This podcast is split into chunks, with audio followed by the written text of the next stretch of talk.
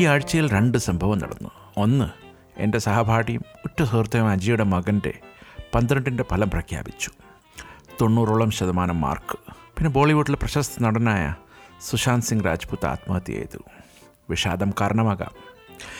ഇത് രണ്ടും ചേരുന്ന ഒരു ഭാവാർത്ഥമുള്ള ഓർമ്മയാണ് ഇന്ന്.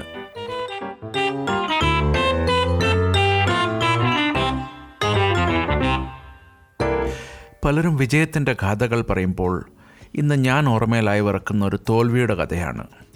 ഞങ്ങൾ കുറേ കൂട്ടുകാർ ഒരുമിച്ച് തോളിലെടുത്ത തോൽവി.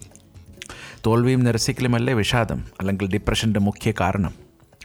ഇതെങ്ങനെ മറികടക്കാം എന്നുള്ളൊരു മാസ്റ്റർ ക്ലാസ് അല്ല ഇത്. പക്ഷെ അതിനെ തോൽപ്പിക്കാൻ പ്രയാസമില്ല എന്നറിഞ്ഞവരാണ് ഞങ്ങൾ. ഒരു ചെറിയ ഫ്ലാഷ് ബാക്ക് പത്താം ക്ലാസ്സിൽ ഫോം നിറയ്ക്കുമ്പോൾ സയൻസ് എടുത്തതിന് വളരെ അഭിമാനം കൊണ്ടവരാണ് ഞങ്ങൾ. ഈ ഞങ്ങൾ എന്ന് പറഞ്ഞാൽ ഒരു മൂന്നാൽ പേരുണ്ട്. ഫോമിൽ പേര് ചോദിച്ചപ്പോൾ ബിനു അലക്സ് എന്ന് പറഞ്ഞു. ഒരു പട്ട ക്ലർക്ക് എന്നോട് ചോദിച്ചു സർനെയിം എന്താണെന്ന്? അതില്ല ഞാൻ പറഞ്ഞു. പേരും അപ്പന്റെ പേരും മാത്രം വെക്കാനാണ് വീട്ടിൽ നിന്നും പറഞ്ഞത്. ഞങ്ങൾ കേരള സത്യക്രിസ്ത്യാനികൾ അങ്ങനെയാണ് പിന്നെ ചിലർ തോമസ് ലീഹ വന്ന കഥ മുതൽ പറഞ്ഞ് കേൾപ്പിക്കുന്നത് പോലെ പറയാൻ അത്ര വിവരമില്ലായിരുന്നു താനും. അത് നടക്കില്ല. നിന്റെ തൊട്ട് മുമ്പിൽ വന്നവനും നിന്റെ കൂട്ടും മലയാളി ക്രിസ്ത്യാനിയുമാ. അവൻ വച്ചല്ലോ. ആരകത്ത് ഞാൻ ചോദിച്ചു. സുനിൽ പുത്തൻപരക്കൽ തോമസ്. എന്റെ സാറേ ഈ കടിച്ചാൽ പൊട്ടാത്ത പേരുകൾ ഗുജറാത്തിൽ ഭാവിയിൽ പാരയായി മാറും. അതുകൊണ്ടത് അത് ഒഴിവാക്കാൻ പറ്റുമോ? നടക്കില്ല. സർനെയിം ഇല്ലാത്ത നിനക്ക് പരീക്ഷ എഴുതാൻ സാധിക്കില്ല. സുനിൽ അവന്റെ വീട്ടുപേരാണ് വെച്ചത്. നിന്റെ എന്താ? കോട്ടപ്പാട്ട്. ഞാൻ പറഞ്ഞു. കേട്ടതും അയാളൊന്ന് ഞെട്ടി. ഒരു ബോംബ് പൊട്ടിയതുപോലെ. ഇതുവരെ ഇയാൾ ഇത്രയും സങ്കീർണമായ ഒരു പേര് കേട്ടിട്ടില്ല. ഇതിന്റെ അർത്ഥം എന്താ? ആർക്കറിയാം. നിനക്ക് നിന്റെ കുടുംബ വീടിന്റെ പേരിന്റെ അർത്ഥം അറിയില്ലേ? പിന്നെ ഇത് വല്ല ടാറ്റ ബിർളയുടെ വീട്ടുപേരല്ലേ അർത്ഥം കണ്ടെടുക്കാൻ? ഞാൻ മനസ്സിലാലോചിച്ചു പക്ഷെ പറഞ്ഞില്ല. സത്യം പറയാമല്ലോ ഇന്നും ഈ കോട്ടപ്പാട്ടിന്റെ അർത്ഥം അറിയില്ല. എനിക്ക് മാത്രമല്ല എന്റെ കുടുംബത്തിൽ ആർക്കും അറിയില്ല. വല്ല കോട്ടയിൽ ചെന്ന് പാട്ട് പാടിയതായിരിക്കാം. ആ അത് പോട്ടെ. പഠിച്ച പണിയെല്ലാം നോക്കി പട്ടർ വിടുന്നില്ല.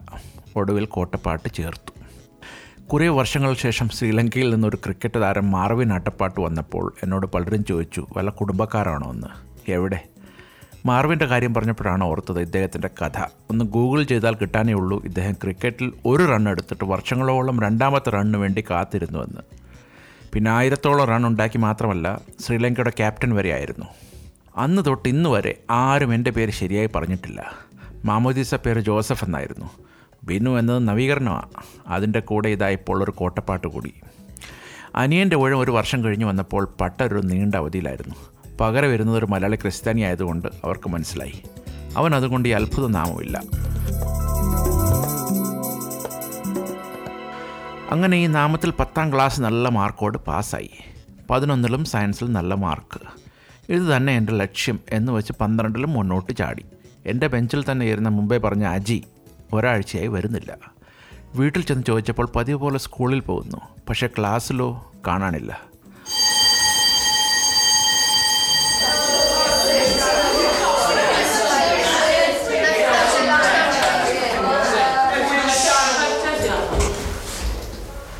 ആറാം ദിവസം സ്കൂൾ വിടും മുമ്പേ പിടിക്കാം എന്ന് തോന്നി. റീസസ് കഴിഞ്ഞ് ശകലം താമസിച്ച് മടങ്ങി ഞാനത് കണ്ടു. അജിത് ആ കോമേഴ്സ് സെക്ഷനിലിരിക്കുന്നു ഒരു ചെറിയ റീസസ് കൂടി ഉണ്ടായിരുന്നു. ഞാൻ ഓടി അവന്റെ ക്ലാസ്സിന്റെ മുമ്പിൽ എത്തിപ്പിടിച്ചു. ബാഗ് എടുത്ത് എന്റെ ക്ലാസ്സിൽ കൊണ്ടുപോയി ഇരുത്തി. ഇത് നടക്കില്ല. ഒരുമിച്ച് സയൻസ് എടുത്താൽ ഒരുമിച്ച് തന്നെ പഠിക്കണം.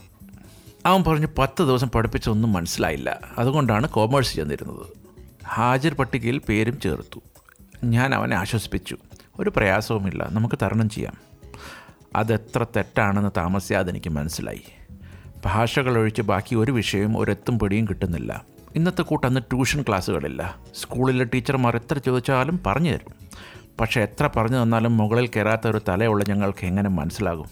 എന്റെ ബെഞ്ചിലിരിക്കുന്ന മൂന്നാമത്തെ ആളായിരുന്നു എൽബിൻ. ഞങ്ങൾ മൂന്ന് പേരും അങ്ങോട്ടും ഇങ്ങോട്ടും നോക്കിയിരിക്കുക. പോയ ബുദ്ധി ഇനി ആന പിടിച്ചാൽ കിട്ടില്ലല്ലോ. സ്കൂൾ തുടങ്ങി മൂന്നാൽ മാസം കഴിഞ്ഞു. ഓടിപ്പോയപ്പോൾ ആ ഒരുത്തനെ കൂടി കൂട്ടിക്കൊണ്ട് വന്നിട്ടുണ്ട്. യാദൃശികമായി ഇന്ന് അവന്റെ അമ്പതാം പിറന്നാളാണ്. ജീവശാസ്ത്രവും രസതന്ത്രവും അല്ലെങ്കിൽ ഇംഗ്ലീഷിൽ പറയാം. ബയോളജിയും കെമിസ്ട്രിയുമായിരുന്നു പ്രയാസം. പിന്നെ കണക്കും ഫിസിക്സും. പറയണ്ട. ചുരുക്കം പറഞ്ഞാൽ ഭാഷകൾ വിട്ടിട്ട് എല്ലാം പ്രയാസം. ബയോളജി പ്രാക്ടിക്കൽ ക്ലാസ്സിൽ അന്ന് തവള പരീക്ഷണം ഉണ്ടായിരുന്നു. തവളയെ തൊലി ഒരു ജീവനോടെ മെഴുക് പ്ലേറ്റിൽ കാണിക്കണം. എവിടെ?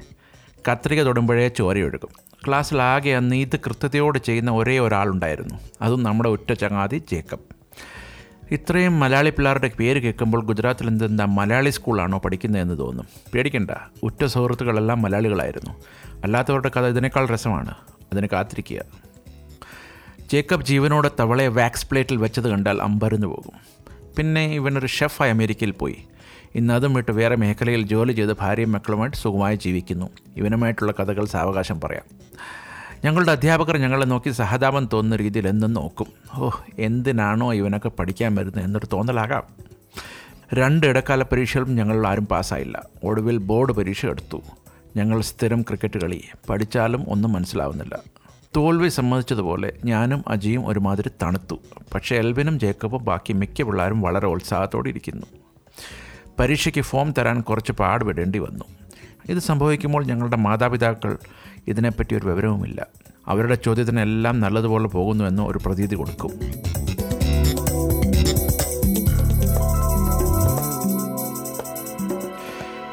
പരീക്ഷയിൽ എന്റെ അടുത്തിരുന്നത് എന്റെ സ്കൂളിന്റെ ഉടമസ്ഥന്റെ മകൻ. അവൻ രണ്ടാമതോ മൂന്നാമതോ തോറ്റിട്ട് ഇപ്രാവശ്യം എഴുതുകയാണ്. എന്നെ കണ്ടിട്ട് ഒരു മിടുക്കനാണെന്ന് തോന്നിയതാകാം എന്നോട് ഉത്തരക്കടലാസ് ഒന്ന് ചരിച്ചു വെക്കണമെന്ന് അഭ്യർത്ഥിച്ചു. ഞാൻ ഞെട്ടി.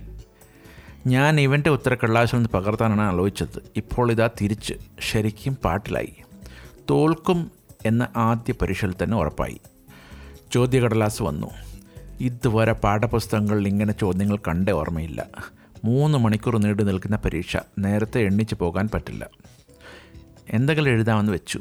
അങ്ങനെ ജീവശാസ്ത്രത്തിലും രാസതന്ത്രത്തിലും ഭൗതിക ശാസ്ത്രത്തിലും എന്ന് വേണ്ട കണക്കിൽ പോലും എഴുതി വെച്ചത് ശുദ്ധ പോഷത്തരം. ചിലതിൽ ക്രിക്കറ്റിനെ പറ്റി ചിലതിൽ സിനിമയെപ്പറ്റി എഴുതുക പേപ്പർ പൂരിപ്പിക്കുക ഇത് മാത്രം ലക്ഷ്യം. ഇതിൽ തമാശ എന്താണെന്ന് വെച്ചാൽ എന്റെ അടുത്തിരിക്കുന്ന സ്കൂൾ മുതലാളിയുടെ മകൻ ഒരു കൂസലും കൂടാതെ എന്റെ ഉത്തരക്കടലാസിൽ നിന്ന് പകർത്തുകയാണ് ഈ പോഷത്തരം മുഴുവൻ. അന്ന് എനിക്ക് മനസ്സിലായി ഈ വിഷയങ്ങളിൽ എന്നെക്കാട്ടി കൂടിയ ഒരു മണ്ടൻ എന്റെ അടുത്ത് തന്നെ ഉണ്ടായിട്ട് ഇതുവരെ ഞങ്ങൾ ആരും അറിഞ്ഞില്ലല്ലോ എന്ന്. ഇത്രയും വിശദാംശങ്ങൾ ഞാനിവിടെ പറയുന്നത് ഇത് കേൾക്കുന്നവർക്ക് അനുകരിക്കാനല്ല. പക്ഷേ പ്രയാസങ്ങൾ ചിരിച്ചുകൊണ്ട് നേരിടാൻ ജീവിതം അന്ന് പഠിപ്പിച്ച അനുഭവങ്ങൾ പങ്കുവയ്ക്കാനാണ്. ഒന്നോ രണ്ടോ പരീക്ഷയിൽ കിട്ടുന്ന തിരിച്ചടി ഒരു തോൽവിയായി എടുക്കാൻ ഞങ്ങൾക്ക് സൗകര്യമില്ലായിരുന്നു. ഫലം വരുന്ന നേരമായി. ഉത്തരക്കടലാസം മാറിപ്പോയി പല മണ്ടന്മാർക്കും മാർക്ക് കിട്ടിയ വിവരങ്ങൾ പത്രങ്ങളിൽ വായിക്കുമായിരുന്നു.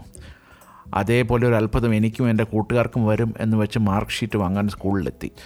ഞങ്ങൾ സയൻസ് ക്ലാസ്സിൽ നാൽപ്പത്തെട്ട് പേരുണ്ടായിരുന്നു. അന്ന് ഇന്നത്തെ പോലെ ഓൺലൈൻ നോക്കാൻ സൗകര്യമൊന്നുമില്ല. ഷീറ്റ് കയ്യിൽ കിട്ടുന്നത് വരെ നമുക്കൊന്നും അറിയില്ല. ഓരോരുത്തർ പോയി വാങ്ങി വരുന്നു. ചിലരുടെ മുഖത്ത് സന്തോഷം ചിലർക്ക് വിഷാദം. ഞാനും മജിയും എൽബിനും ജേക്കബും ഇങ്ങനെ എല്ലാവരുടെയും മുഖത്ത് നോക്കി ഞങ്ങളുടെ ഫലം അങ്ങോട്ടും ഇങ്ങോട്ടും പ്രവചിക്കുകയാണ്. ഒടുവിൽ അത് സംഭവിച്ചു. ആദ്യം അജി പോയി. ദൂരെ നിന്ന് ഞങ്ങൾ നോക്കി. ഒരു ഭാവമില്ലാതെ നടന്നു വരുന്നു. പിന്നാലെ എൽബിൻ അത് കഴിഞ്ഞ് ജേക്കബ്. ഏറ്റവും ഒടുവിൽ ഞാൻ. എന്റെ മുമ്പിൽ പോയ മൂന്ന് പേരുടെയും മുഖം നോക്കി എനിക്ക് സന്തോഷിക്കുകയാണോ അതോ കരയുകയാണോ എന്നറിയുന്നില്ല. ഒരുമാതിരി സന്തോഷ് പണ്ഡിറ്റ് ദേഷ്യപ്പെടുന്ന മുഖഭാവം. I am waste anti squad special officer Chiranjeevi I P S മലപ്പുറത്തേക്ക് ബസ്സിന് പോകാൻ അങ്കമാർക്ക് ടിക്കറ്റ് എടുക്കേണ്ട ആവശ്യമില്ല. കാണുന്നിടത്തൊക്കെ വേസ്റ്റ് ഇടാൻ പബ്ലിക് പ്ലേസ് എന്താ നിന്റെ തറവാട് സ്വത്താണോ? ദേ, ഞാൻ എം എൽ എയുടെ മകനാ. തീപ്പട്ടിക്കൊള്ളി ഉരച്ചാൽ മെഴുകുതിരി കത്തിക്കാം. എന്നാ മെഴുകുതിരി ഉരച്ചാൽ തീപ്പട്ടി കത്തില്ല. കാരണം ഞാൻ പറയുന്നത് ചെയ്യൂ. ചെയ്യുന്നതേ പറയൂ. I can do that do can I that നിന്റെ പണി പാളുമേ. പുള്ളിക്കാരൻ ദേഷ്യപ്പെടുമ്പോൾ കരയുന്ന പ്രതിയാണല്ലോ. അവരെ തിരിച്ചിങ്ങോട്ട് വിടുന്നില്ല. ആരും എന്റെ മുഖത്തോട്ട് നോക്കുന്നുമില്ല. പട്ടറാണ് മാർക്ക് ഷീറ്റ് തരുന്നത്. ഷീറ്റ് കയ്യിൽ വെച്ച് പുള്ളിക്കാരൻ എന്റെ മുഖത്ത് തുറിച്ച് നോക്കി. നല്ല മാർക്ക്. പോയി ഫ്രെയിം ചെയ്ത് വെക്ക്. നാണമില്ലയോ നിനക്കൊക്കെ? പേര് കേടാക്കിയ വിദ്വേഷം നേരത്തെ ഉണ്ട്. ഒന്ന് കൊടുക്കണമെന്ന് തോന്നി. പക്ഷെ മാർക്ക് ഷീറ്റ് കണ്ടപ്പോൾ എല്ലാം തണുത്തു. നേരെ ഓടി കൂട്ടുകാരോട്. പറയാൻ നാണമായ ഒരു ഫലം ബാക്കി മൂന്ന് പേരുടെയും കൂടെ നോക്കി. എല്ലാവരും തോറ്റു. നാൽപ്പത്തെട്ടിൽ മുപ്പത്താറ് പേരുടെ വിക്കറ്റ് താഴെ. ഒരുമാതിരി ഒരു ലോക റെക്കോർഡ് ഞങ്ങൾ പുറത്തു വന്നു. ഈ മാർക്ക് ഷീറ്റ് വീട്ടിൽ കാണിക്കാൻ കൊള്ളില്ല. എന്ത് ചെയ്യണം? ഞാൻ പറഞ്ഞു കീറിക്കളയാം. ഇത് പറഞ്ഞു ഞാനത് കീറി. ബാക്കി ആരും അത് ചെയ്തില്ല. പിറ്റേ ദിവസം തൊട്ട് ഞങ്ങൾ സാധാരണമായി പെരുമാറി. ഒന്നും സംഭവിച്ചില്ലാത്ത പോലെ. ചെറുടെ മാതാപിതാക്കൾക്ക് സങ്കടമുണ്ടായിരുന്നു പക്ഷേ അവർ അതാരും പുറത്തെടുത്തില്ല. ഇത് തന്നെ ഇന്ന് സംഭവിച്ചായിരുന്നെങ്കിൽ എന്തായെന്നെ അന്ന് ഫസ്റ്റ് ക്ലാസ് ഡിസ്റ്റിങ്ഷൻ ഈ രണ്ട് വിഭാഗങ്ങൾ മാത്രമേ ഉള്ളായിരുന്നു. ഇന്ന് നൂറിൽ നൂറ്റമ്പത് മാർക്ക് നേടിയാലും പല സ്ഥലങ്ങളിൽ അഡ്മിഷൻ ഫോം പോലും കിട്ടില്ല. എനിക്ക് തോന്നുന്നു ഇന്ന് പിള്ളേരെ പുസ്തകത്തോടല്ല ജീവിതത്തോടാണ് പോരാടാൻ പഠിപ്പിക്കേണ്ടത്. തോൽവി നേരിടാൻ പലർക്കും അറിയില്ല. പക്ഷെ അത് ഞങ്ങൾക്കുണ്ടായിരുന്നു. ഞങ്ങളിൽ ആരും നിരാശരായില്ല. സയൻസ് എടുത്ത ഞങ്ങൾ തെറ്റ് തിരുത്തി വീണ്ടും പന്ത്രണ്ടാം ക്ലാസ്സിൽ ചേർന്നു. ഈ പ്രാവശ്യം കോമേഴ്സ് ഇതിൽ ആൽബിൻ മാത്രം പേപ്പറുകൾ വീണ്ടും പരിശോധിക്കാൻ അപേക്ഷ കൊടുത്തു. ഞങ്ങളിലാരും ഇത് ശ്രമിച്ചില്ല. ചിലപ്പോൾ ഉള്ള മാർക്ക് കൂടി പോയാലോ? പിന്നെ ആ സ്കൂൾ ഉടമയുടെ മകൻ തോറ്റ് തൊപ്പിയടിച്ചെന്ന് പ്രത്യേകം പറയണ്ടല്ലോ?